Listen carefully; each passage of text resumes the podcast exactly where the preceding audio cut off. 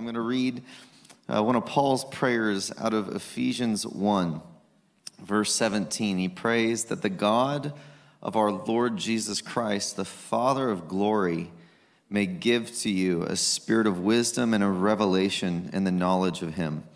I pray that the eyes of your heart may be flooded with light, so that you will know what is the hope of his calling, what are the riches of the glory of his inheritance in the saints, and what is the surpassing greatness of his power toward us who believe. Father, we thank you that your word is living and active, and we do pray just that tonight that a spirit of wisdom and a revelation will fall upon us as a church, and that you will flood the eyes of our hearts with light so that we can see you for who you are tonight, God. And we pray that in the name of Jesus. Amen. All right, you can be seated. Who's glad to be at church? Who's not glad to be at church? Hopefully, you're being honest. I'm glad to be at church. I'm gonna. We, we've been. Who's been here the last couple weeks? I'm taking that to mean most of you. My eyes are terrible. I think I have an appointment this week, so hopefully that goes well and I can get contacts that actually don't make my eyes itch because I'm not going to preach with glasses on. But, anyways, that's another story for another day. I can't really see what you're saying, is what I'm telling you, but I'm glad that you've been here. We've been talking about the desert and a little bit about the wilderness and Nazareth. Who's been enjoying talking about Nazareth?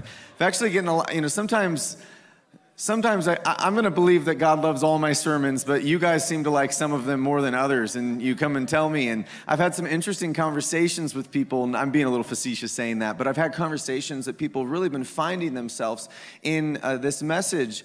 And so I felt just prompted from the Lord to kind of take it another week. And we talked two weeks ago talking about the revival comes from the desert. Talked uh, in the desert, meaning Nazareth, this season that's very ordinary and mundane, and God's trying to interiorize the life of the kingdom in us. And this is the process which God prepared Jesus to become this wellspring of revivalistic expression.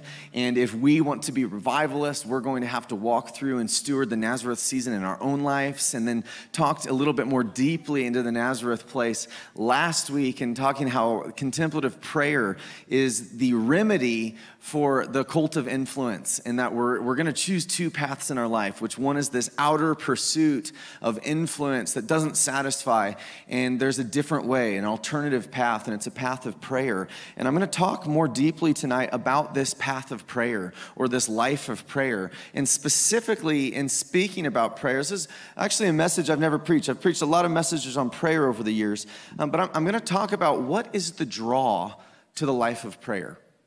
Meaning, you know, you meet people and you read books about pe- uh, individuals over the years in the church, over the centuries, that have lived these profound lives where they are just gravitationally pulled into the secret place with God. Do you know what I'm talking about? You, you, we, and, and I want to talk about what is that gravitational pull? What, what is the draw that, that could cause an individual to become so convinced that the life of prayer is the way that they'll invest time and space and energy uh, into pursuing God in this type of a way. Are you excited about this message? Okay, you know, the more excited you seem, the better I preach. I'm just saying. So get excited, church. I'm close to. All right, cool.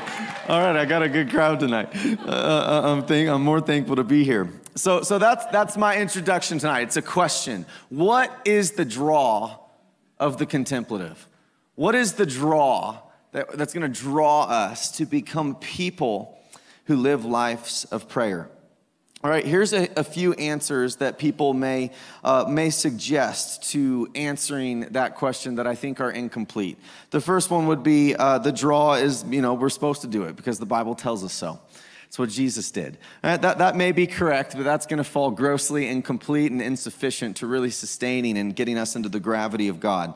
Uh, here's one that may be a popular, even a secular answer uh, it's to center yourself and find inner peace That's the draw of a life of prayer. You know, that you may find inner peace, you may find a centering for your day, but that's not the draw. That's not the gravity. Here's one that may get a little more deeper. It's intimacy with God and it's experiencing his presence. That is so true, but I'm going to suggest tonight that even that is an incomplete definition. That's that's the essence of what we're searching for in prayer, but that that's that's a, still an incomplete understanding of what really draws us and captivates us to pursue and live a life of prayer. And I'm going to propose this is the answer to my question, and I want to unpack this for the rest of the night, is that prayer is where you learn the story of what your life is really about. That is the draw to a life of prayer. It is in prayer and prayer alone where you learn the story of what your life is really about, the very purpose for your existence, the narrative that defines you and gives meaning for your life on this planet. That is the draw to the life of prayer. That's found in the presence of God. But it's where the story is discovered. It's, it's bigger. It's not just an experience, it is a story that draws you into something that is far more glorious than you ever could have realized. So, pause. Let's jump in. I, I want to unpack that statement. It's where we find the story.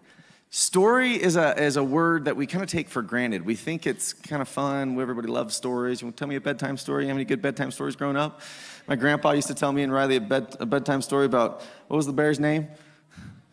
Charlie? I think it was Charlie the bear. I just remember. Tell us about the story about Charlie the bear. He was stealing tomatoes from the neighbor's garden or something like that.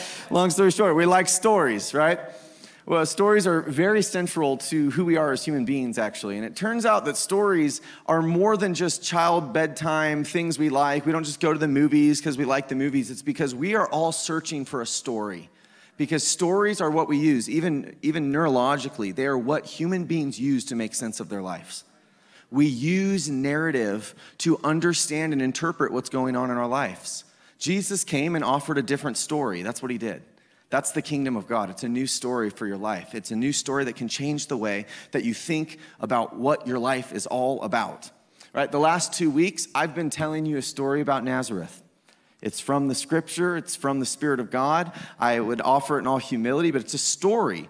And this story about Nazareth, what I've the conversations that I've been having with people is that you've been finding yourself in this story, and it's impacting you.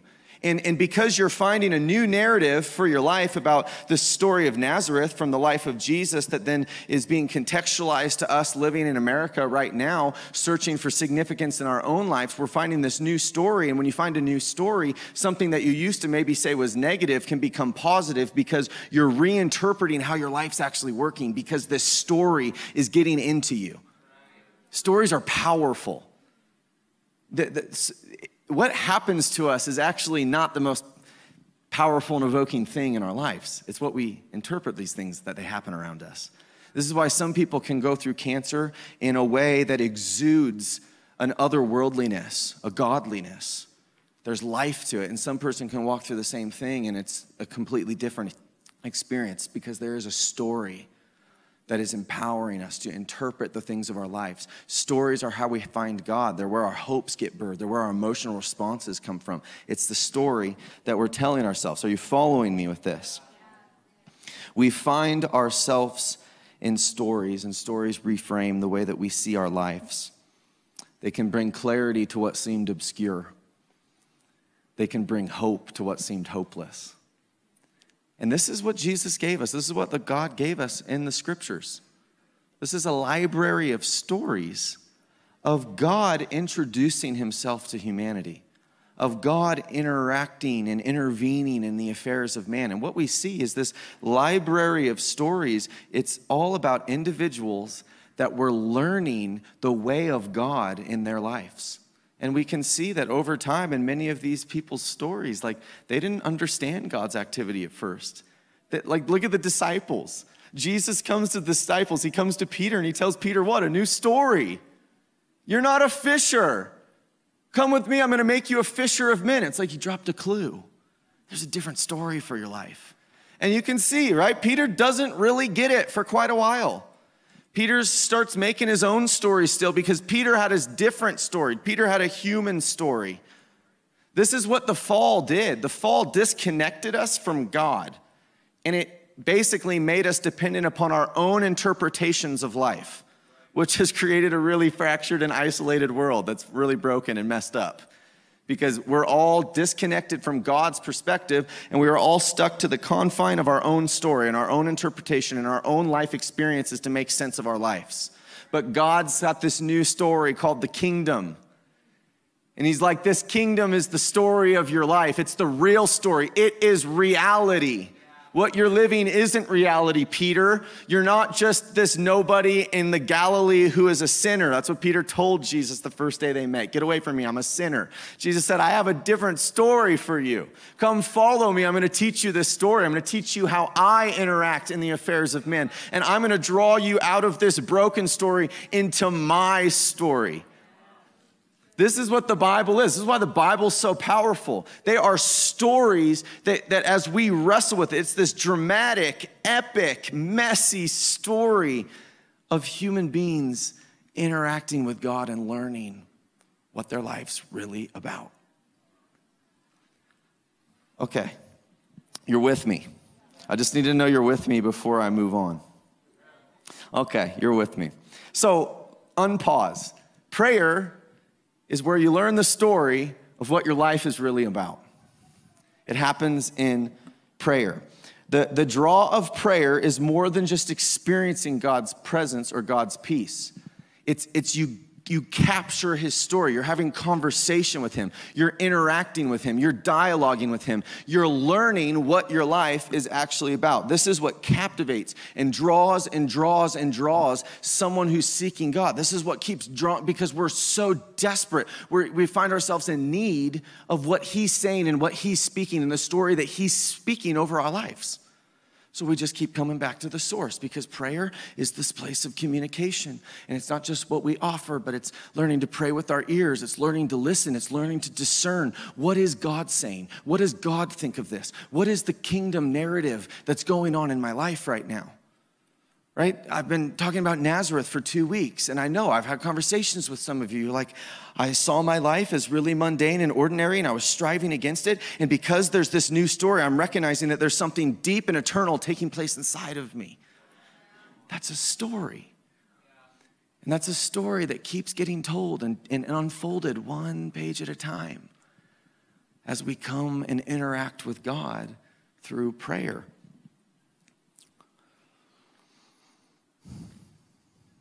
The mystery of Nazareth is that you have to embrace irrelevance. This was last week, but that's where you actually find the depth of who you really are. So even though you, you may have to let go of your striving for the outward things, you're going to find a depth of significance that you didn't know what was inside of you. Right? And the question, who am I, uh, gets answered. Uh, and I talked about this last week and read this poem by Bonhoeffer where he's searching for who am I? Who am I? Who am I? That question gets answered in Nazareth, but it doesn't get answered by a statement. That's one of the things that I think we miss in the conversation of identity in the church. We, we're almost like, I'm looking for God to give me a statement to tell me who I am. Your identity isn't a statement, it's a story, it's a narrative, and it's epic, and it's dramatic, and it's messy and you learn it over time. And you learn it in a conversation called prayer. Prayer is where you find the story of what your life is really about. Prayer is your door of access to your little life joining this narrative, which is the narrative of God on earth, which we know how it ends. And we are living in this, this beautiful space where Jesus left and commissioned us, and he said, This is where you're going, and I'm inviting you to become part of that. And prayer is where you access what God has invited us into. About 13 years ago in my life, I had a, an experience that God continues to uh, interpret over time. One of the things, the amazing things of walking with Jesus is he, he, he caught, you know how ch- cows chew the cud? They just keep chewing the same thing and getting more and more out of it. That's one of the things that God does. And I know any of you have walked with God for a while. He, he brings you back and you reinterpret aspects of what he did in your life and you glean more from it. You learn more of the story. But, but 13 years ago, God came into my life and he came to me. Uh, I read this verse. Paul's praying for a spirit of wisdom and revelation. This is just a name for the Holy Spirit. He is the one who brings wisdom and revelation. And I had an encounter at 17 that changed my whole life. And God came upon me. His spirit came upon me in a revelatory way. The spirit of revelation came. And what it did is it stripped my life naked before me. I saw my life and I was living on the outside. I had very strong, I was very convinced of what was going to fulfill me, what was going to satisfy me. I was very driven, I was very successful, I had a lot of things going. And in a moment, this revelation came upon me and it just stripped my life naked. And I saw what it was it was empty. I saw that all the things that I would until that moment in my life was 100% convinced were going to make me happy and fulfilled, significant and powerful. It just was it was empty. And I started cr- literally screaming at the top of my lungs, Don't let me do that. Don't let me walk down that path. Don't let me live into that emptiness.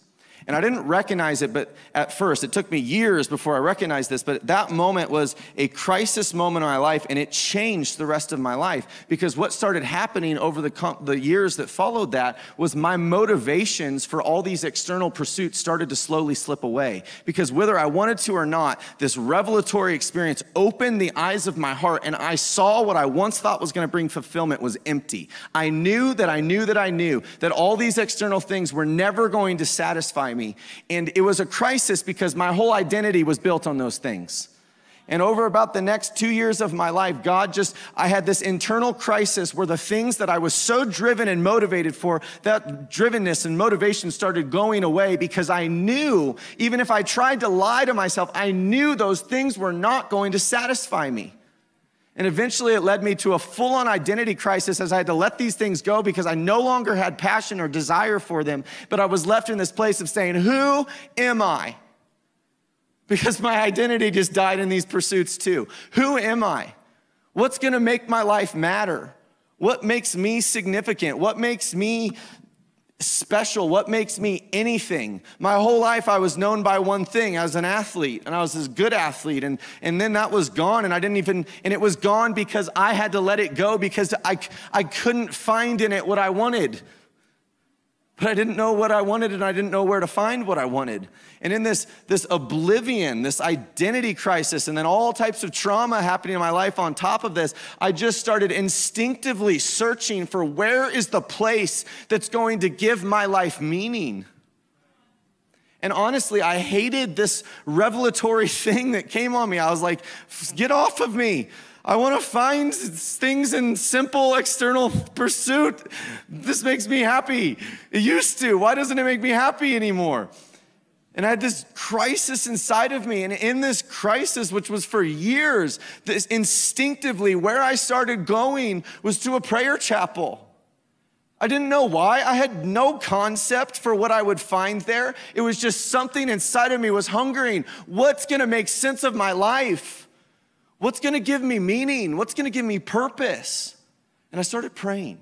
I started praying, not, not even knowing what I was doing. It was instinctive. And I say it was instinctive because eternity is written on my heart, and eternity is written in your heart. And, and something inside of me, though I didn't know, then I, would never seen it, I never read books on prayer, I just instinctively, something in the depth of me knew that there's only one place you're gonna find the thing that you're looking for and it's with God. It's a different story, it's a different framework, it's a different narrative. And so I started praying. I started praying and searching for the answer to this question who am I? And it was like the most non glorious process I could ever describe for you. And what I'm, I say this because I don't, what I'm gonna say, you could form your own narrative in your mind of it was this beautiful, poetic, amazing thing where I just started piecing together the story of my life and it's amazing. And now I'm a pastor and everything is perfect now, let me tell you. No, for 13 years, I feel like I'm still yearning to see that question answered. Who am I? Who am I? Who am I? But what I started finding slowly, painstakingly, in this messy, non black and white process was I started getting hints. I started getting words. I started getting scriptures. I started getting images that I, that I believed were somehow inspired from God for me. And it was like I started getting these little pieces of a puzzle and I started fitting them together, and it was like there's something else going on. There's something else going on than all my external frustrations and pain. It was like I started drinking of something as I just showed up to pray. He started speaking. I started piecing together a different narrative. I started finding a different story for my existence and it started it started awakening something in me. There's a gravity to it. I wanted to go back to it. I wanted more of these words and these images and these scriptures and these stories. I wanted more to start to start you know playing with. Like is this real? What's going on? You know and, and for me ministry i was never pursuing to be a pastor I never, I never wanted to be, I didn't go to pray because I wanted to be a good pastor. I didn't even want to be a pastor. Ministry was actually the, the consequence of what started happening. I just went to prayer trying to find words. I was looking for a story. I was looking for a narrative. I was trying to find meaning for my life. And then as I just started sharing these words and these images and these expressions and these scriptures, people are like, it's hitting me like a freight train, man. It's like, what do you mean? They're like, what you're saying it's hitting me. It's changing me. People start saying, I think you're called to be a preacher. I was like, I think you're delusional. But more and more and more, as I just started sharing these words, these images, these stories, other people said, I'm finding myself in those stories. I'm paraphrasing. But so I started realizing that's, that's, what, that's, that's what's birthed my ministry seriously, I get up here week after week and I just offer you in such humility because it's like, oh God, I'm just searching for meaning myself. It's a, here's, here's a portion of what I found in this journey. Here's, here's, a, here's a small offering of what I've discovered in the place of prayer that I can bring to you. And it, it literally marvels me. It's still, week after week, it marvels me when people are like, oh my gosh, I see myself in that. This is giving me language to see my life in a different way too. We're all searching for meaning and significance, and we're all searching to become a part of the same story. And the beautiful thing is that we all are a part of the same story.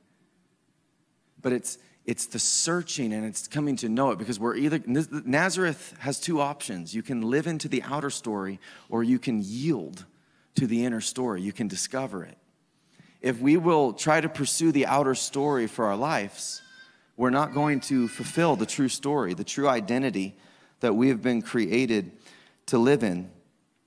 The prayer is the only place that I've ever found that satisfied the thirst of my soul. And it's been a painful thirst, you guys. I still feel it all the time. I still question it all the time. Who am I? I'm still in Nazareth with all of you that have told me you're there too. I don't see ministry as a fulfillment of my life. I see it as this, honestly, a lot of times, this obscure process for me of trying to make sense of what is the purpose for my existence. And that thirst just keeps pushing me to Him, pushing me to Him, pushing me to Him, because it's the draw, it's the gravity of prayer as He keeps unveiling it. Here's who you are. Here's what I'm doing. Here's what this means. Here's how you can interpret this. I have a different narrative for your life. And everything, you know, when you found his narrative, when you find peace, because that peace comes when you're like, oh, I'm walking in the footsteps of Jesus. My life does matter. I am seen. I am known.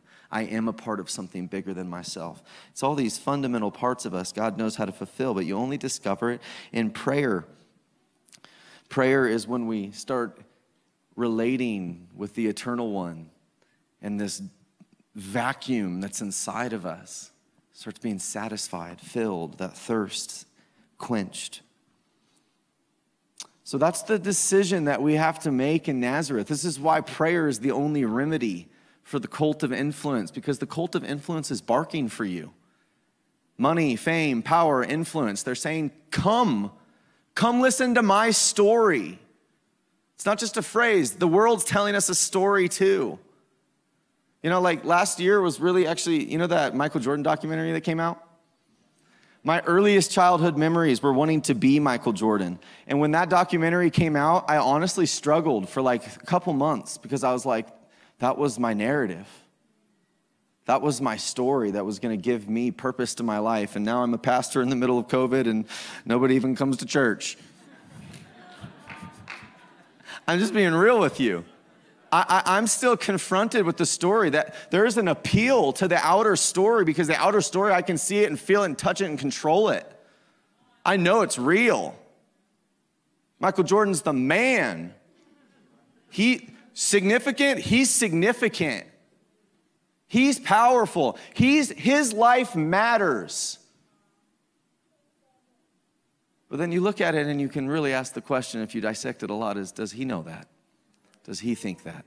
You know, because the outer story, again, this is the cult of influence. It's an empty pulpit. It's people that are not empty, significant, or feel powerful preaching a message that says, be like me and you'll be powerful, significant. But it's empty. It's a deception. There's nothing real to it.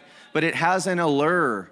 And this is why we have to sit in Nazareth, you guys, because Nazareth is like, it's not, it's, it's, it's like God just like, stop, stop coming out. Come to me. Come to me, all you who are thirsty, and drink. Drink of the story I have. Drink of my interpretation of your life. Find yourself in me, not in relationship to other human beings. That is what we end up doing. If we don't live a life of prayer, we're going to search for significance through relationships to other people, which brings an inherent selfishness to all community because I'm, I'm coming to all of you needing me to be satisfied. God operates a different way. This is why in the kingdom there's no pain, there's no war, there's no violence, there's no conflict, there's, there's no selfishness because everybody's satisfied in the story of God for their lives because there's no moon or stars or sun. It's just the light of God and we all see Him and know Him and commune with Him. We're all significant because we're all found in Him. We all have His words helping us interpret our lives and give meaning and purpose to them. The one who spoke us into existence, He started your story. We don't have to finish it. We just get to walk in trust and discover it. But prayer is where we discover it. You look at the life of Abraham, he framed his life by the inner story. Well, his wife was barren and old. He was old. He was promised a whole land. He never had any land. He was a stranger. He never received the land in his whole life. He lived in tents. He was a vagabond. There was wars. There was, you know, Lot left him his own. Abraham had a lot of things going on in the outer life that he could have framed his life by, but he didn't. Abraham believed the story of God. David, you're going to be king at 17 years old. then it's like 13 years of the exact opposite obscurity. He then runs away. He's an outcast. He's rejected by the king. He then has his whole band of warriors. They end up rejecting him. The Philistines end up rejecting him. He doesn't even know who, you know, the, David had a lot of content to go by for the outer story. I don't really think I'm a king. I think Samuel ate something bad, some bad meatloaf the night before, and he poured the oil on the wrong guy. But David framed his life by the inner story. And even in all the rejection, he just kept going to Lord. Read the Psalms. It's a man who framed his life by the inner story. Paul, you're going to be a preacher to kings and this and all of this, right? They come to him and then he goes into obscurity for a long time. He goes to Mount Sinai, he studies the law, he's hidden to the churches. He then goes back to Tarsus, and most scholars believe that he went and lived with his parents and was a tent maker. Am I going to preach to kings?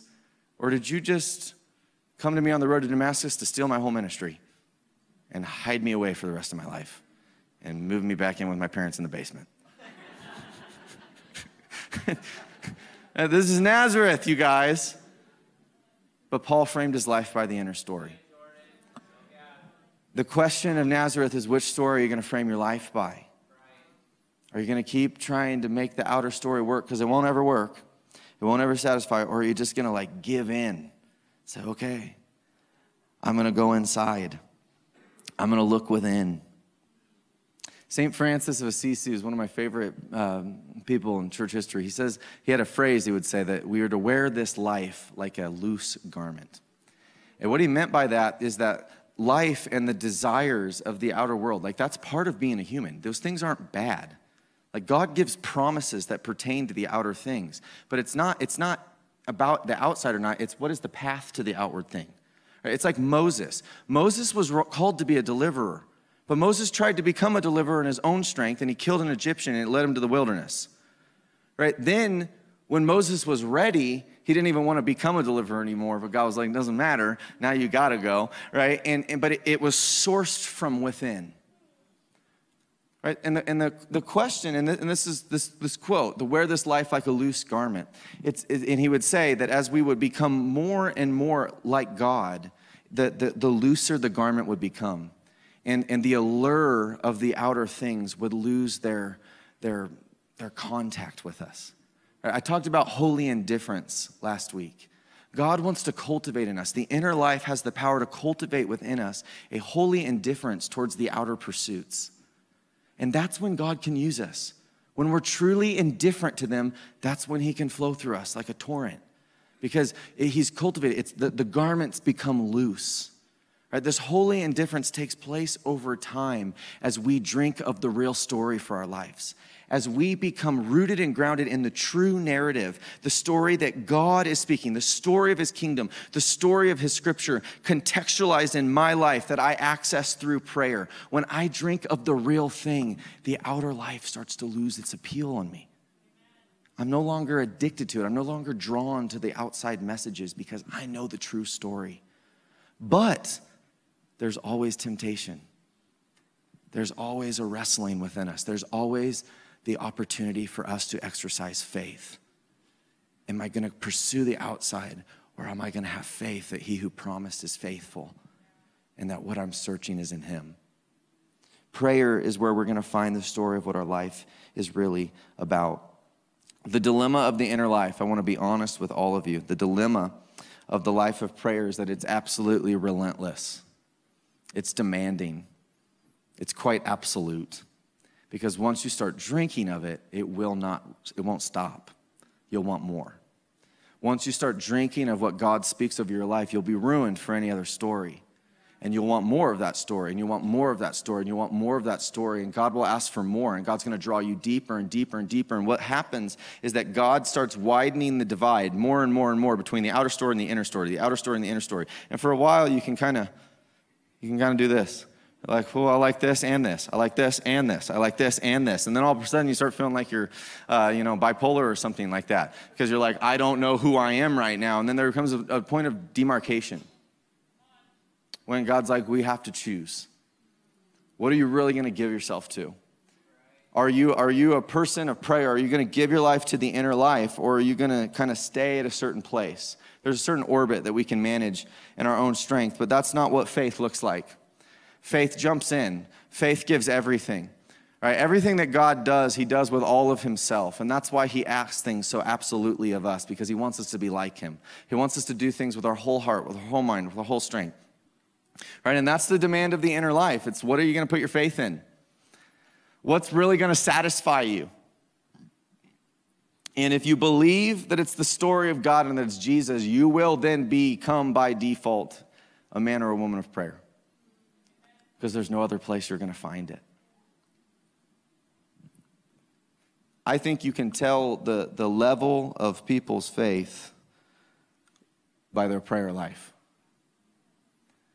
Because if you are in Nazareth and you say no to the outer pursuits and you turn within, you're exercising faith. It takes faith to say yes to that. It takes faith to say, I'm going to invest time in a quiet, confined space that nobody sees and I can't really talk about. But God's designed it this way because it's faith that moves mountains, it's faith that unlocks and moves the heart of God. God's looking for faith. When the Son of Man returns, will he find faith in the world, eh, on the earth? Right? The world is screaming, you guys, saying, Listen to my story listen to this story, come, success, influence, platform, whatever it is, all the things we talked about last week. Come and follow me, and you'll find what you're looking for. You'll become great. You'll become significant. You'll become meaningful. Your life will matter. If you just had more money, if you just had more followers, if you just had a bigger platform, if you just had more anointing, if you just saw more things on the outer life, it's like there's so many things. We can spiritualize it, whatever it is, but it's just screaming for your faith. It's screaming for your yes. And then God, it's like Jesus is the counter as he's just whispering. He's like, Come to me. Come to me, you are thirsty, and you'll find water that will never leave you thirsty again. Never thirsty for the outer things, just thirsty for the inner things. Come to me, you who have no money and no, no nothing to buy with. Drink wine and milk. Find it, delight yourself. Come to me and find rest for your souls. Come to me and find the story of what I really spoke when I created you. Come to me, come to the author of life, the author of your life, the author of, of all life, and I will show you who you are. I will draw you out of your little story, Peter, where you thought you were going to be a successful fisherman in Nazareth, and I'm going to use you to impact generations and nations and do things that you could never know. Not because you're some great, amazing person, because you're going to know me, because you're going to allow me to do such a deep work inside of you that then I can do anything through you. It's inside out, inside out. And that is not the message of this life. It is outside in. Go outside and you'll find what you're really looking for on the inside. Go outside, you'll find what you're searching for on the inside. What Jesus demands is you have to lay the outside on the altar and say, I'm just gonna come inside. And if you wanna push me out, you can push me out. If you wanna give me a platform, you can give me a platform, but I just need you to give me you. The only thing that Jesus promises you when you surrender is that you will get Him and that you will get all of Him. And that is what faith says give me Jesus. You can have all the world, just give me Jesus. I will put my dreams of the outer things on the altar and I will trust them into your hands. Just give me you, God.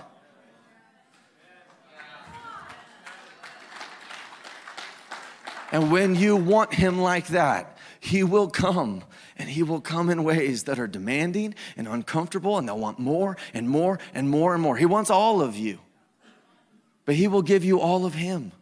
You'll find the treasure in the field. You'll find what you're really searching for. You'll find significance. You'll find a new story. And it's not going to be glorious, it's not going to be all at once.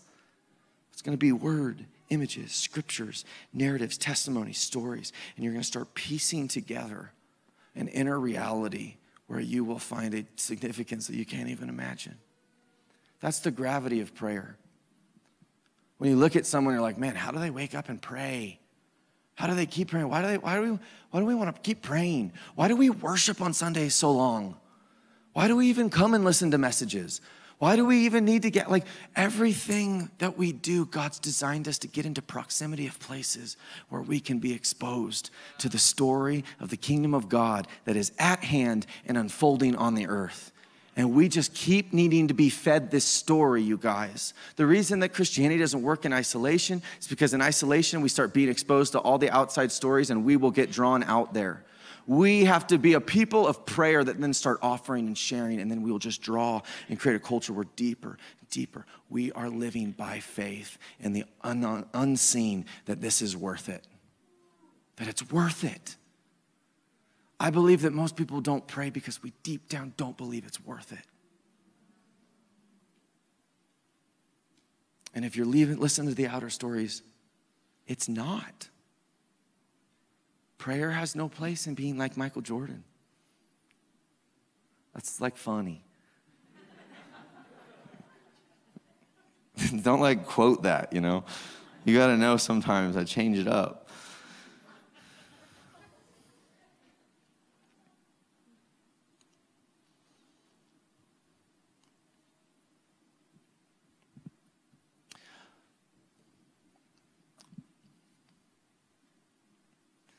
My, my heart is, is not to put any sort of yoke or condemnation. Prayer is the greatest gift.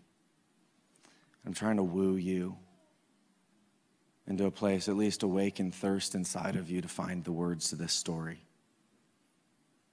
Ephesians 2 says you're, you're his workmanship, which in the Greek is poema, which is where we get the word poem.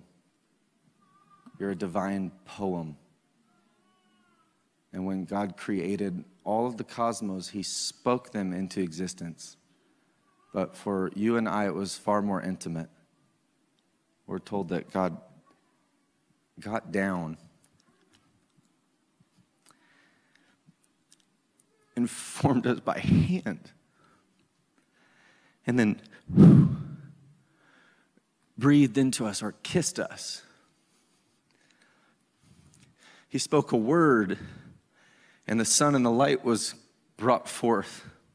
But for you and I, he, he crafted a poem because he, he put his glory and his image and his nature into you and I. That is why the pain of insignificance is so great because it is such a violent offense to who you are. The hunger and the thirst in you for significance is so great because you are a poem of the grand master of the cosmos himself. And he came with a fury like what Riley shared to redeem his image in you. And he made a way for you to come into the Father and to have communion with the Trinity, Father, Son, and Holy Spirit. And that way is prayer. Jesus shed his blood. The Father wounded himself to make a way for you and I to come into close proximity and communication with him so that we could discover the words of this poem we could discover this story that God has authored. That is the reason you and I have breath in our lungs and blood beating through our heart and imagination stirring through this brain of ours. There's a purpose for our lives, and I long for you to find it. I just I just can't live on my watch. I can't let you come here and then just keep going out and searching after worthless things. There is a treasure in prayer. There is a place that you can unlock. There is a deep mystery that you will find. I had no idea what I would discover when I turned my back on all the outer things and just followed what this revelation was leading me to. This instinctive drawing inside of me that there is something that I'm searching for I'm not going to find it out there.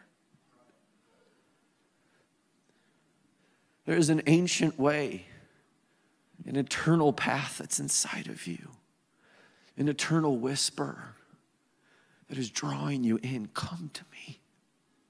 Come to me and find the story of what your life is really about. That's the invitation of prayer. And it will take faith to get there. But once you drink of it and once the floodgates break, you will be ruined. So just go until you're ruined. Then it's easy. You know what I'm talking about, whoever's ruined here. It becomes easy. There's entropy, you know, objects in motion, objects at rest. You guys are super, the excitement's going.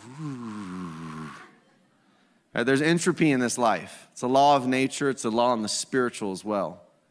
The outer story, there's a lot of us that have entropy to the outer story. we are in motion, we've bought into it. And we're so bought into it, we don't even know how to slow down, we don't know how to get out of it. And, and what I want to pray tonight is I, I just believe there's grace in this room that God wants to break the entropy of the outer life and actually release a gravity getting real scientific on you, a gravity to the inner life. And, and I want to just pray, and, and what I'm going to pray is that this prayer we started with tonight is that the spirit of wisdom and revelation, who is the Holy Spirit, will come upon us and flood our hearts with light, the eyes of our hearts with light. He, he will wake up our vision that we will begin to see and that God will do to you what He did to me 13 years ago. And you'll begin to see through things that maybe you don't want to see through in, in, in, in your natural state right now, but God will let you see through. Revelation simply means to unveil, to expose to light. It's like the aperture of a camera opening up. And when God opens that inner aperture, you won't be satisfied with the external things because it's the eyes of eternity start scanning on your inside. And it will only be satisfied till it finds what's real. Reality, capital R, God. The story of what your life about is reality. and every other story is a false reality that's not real. So that's what I want to pray tonight is that an entropy will break and for a spirit of revelation to come and open the eyes of our hearts tonight. And I'm going to ask you to stand if you want that to take place in you. And, I, and I'm going to be honest, I don't want you to stand if you don't want that to happen in you tonight. But if you do want it to happen to you, I, I believe there's just grace tonight never prayed anything like this in this type of way before, but I believe that there will be something that shifts on the inside of you that will change your journey. It may change external motivations that you have. It may rewire the inside of you. But I just I just want you to stand and I'm gonna have the team come up and play and and we're gonna have ministry team as well. But I'm just gonna start praying a corporate prayer. And if this is what you want, I just want you to stand and then we'll just let the Spirit of God do whatever He wants in this place, and we're just going to create an, an, open space for you to respond however you would. Uh, if you're on the prayer team, you can come forward during this time of prayer as well, and just and take your place at the altar.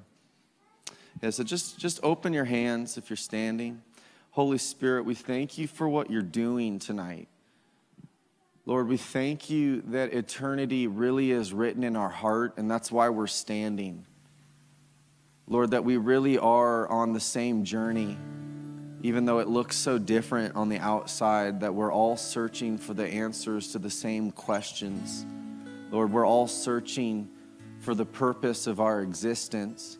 God, we're all searching for the words of this divine poem that you spoke into the into existence, God, a story that's still being completed of our lives, Lord. And, and I thank you, God, for all the things that you have revealed and shown in, into our lives up to this point. But I ask tonight, Father, that you just send a spirit of wisdom and revelation. God, just what Paul prayed, that you would do it tonight, God, that you would flood our hearts with light, God, that you would open the aperture of our inner eyes, God, and that a spirit of revelation, God, you will just begin to strip naked everything in our life that's, that's a false story and a false narrative and a false pursuit, God, and a thing that, that's leading us to an empty well, God, an empty pulpit that's leading us to an empty well, God, that you'll just, you'll strip it, Lord, and that we will begin to see through, God, and to, and to find reality, God, to see what's real, to see what has substance, God. I pray that you'll awaken thirst tonight, God,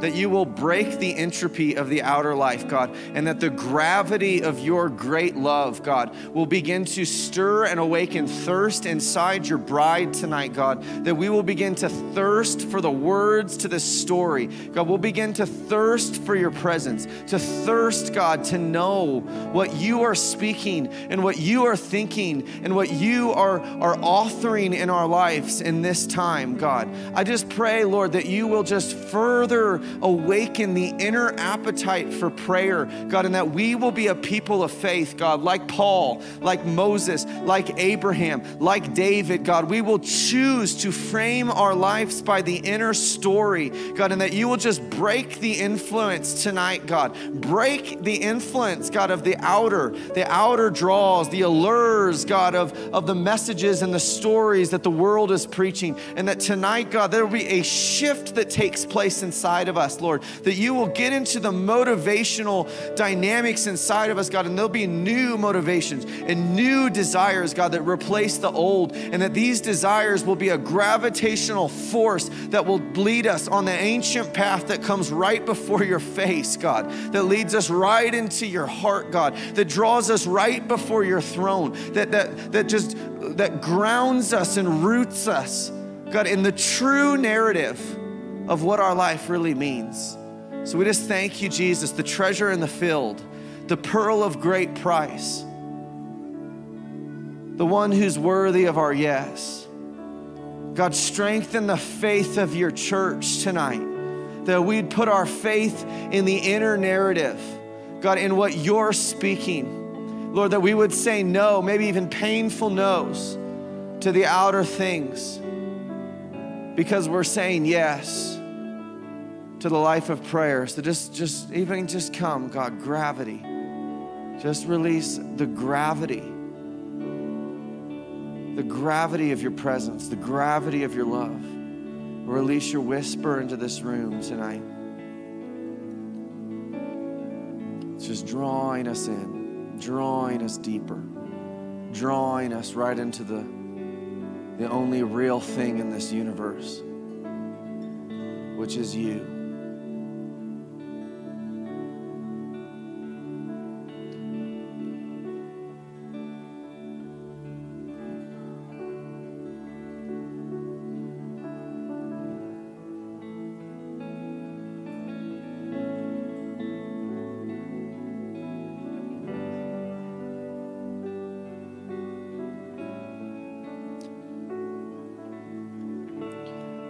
Jesus is the, the well of eternal life that we get to drink from. And I, I, I just want to bless you to drink from Him tonight. Receive from Him, whatever that looks like for you. We have a ministry team, and we'd love to pray for you. Partner with what God's doing in you. If God's just whispering in you and you just feel maybe an urge to get an, an, urge to get come get prayer. We'd love to pray for you in this time. I'm going to have the worship team just play music and maybe worship. And if you just want to worship jesus you can worship him. And if you want to go you can go. And uh, if you can maybe just get your kids within 10 or 12 minutes from now and you can bring them back in. But this is just a space a holy space where jesus is here. And, and i just have a sense that that there's words and, and images and scriptures and things that He's wanting to bring to you tonight, that He's wanting to, to give you a piece of the story. He wants to reframe some things in some of you. So I just, I just want to bless you to drink from the well of eternity, to drink the grace of Jesus tonight, to drink the water that He promised us. So be blessed as you drink, be blessed as you go, be blessed as you come and receive prayer whatever form. And this space is yours. We just ask that know, once you do leave, you can leave quietly and just um, be respectful for what's happening in this space. So bless you to drink in Jesus' name.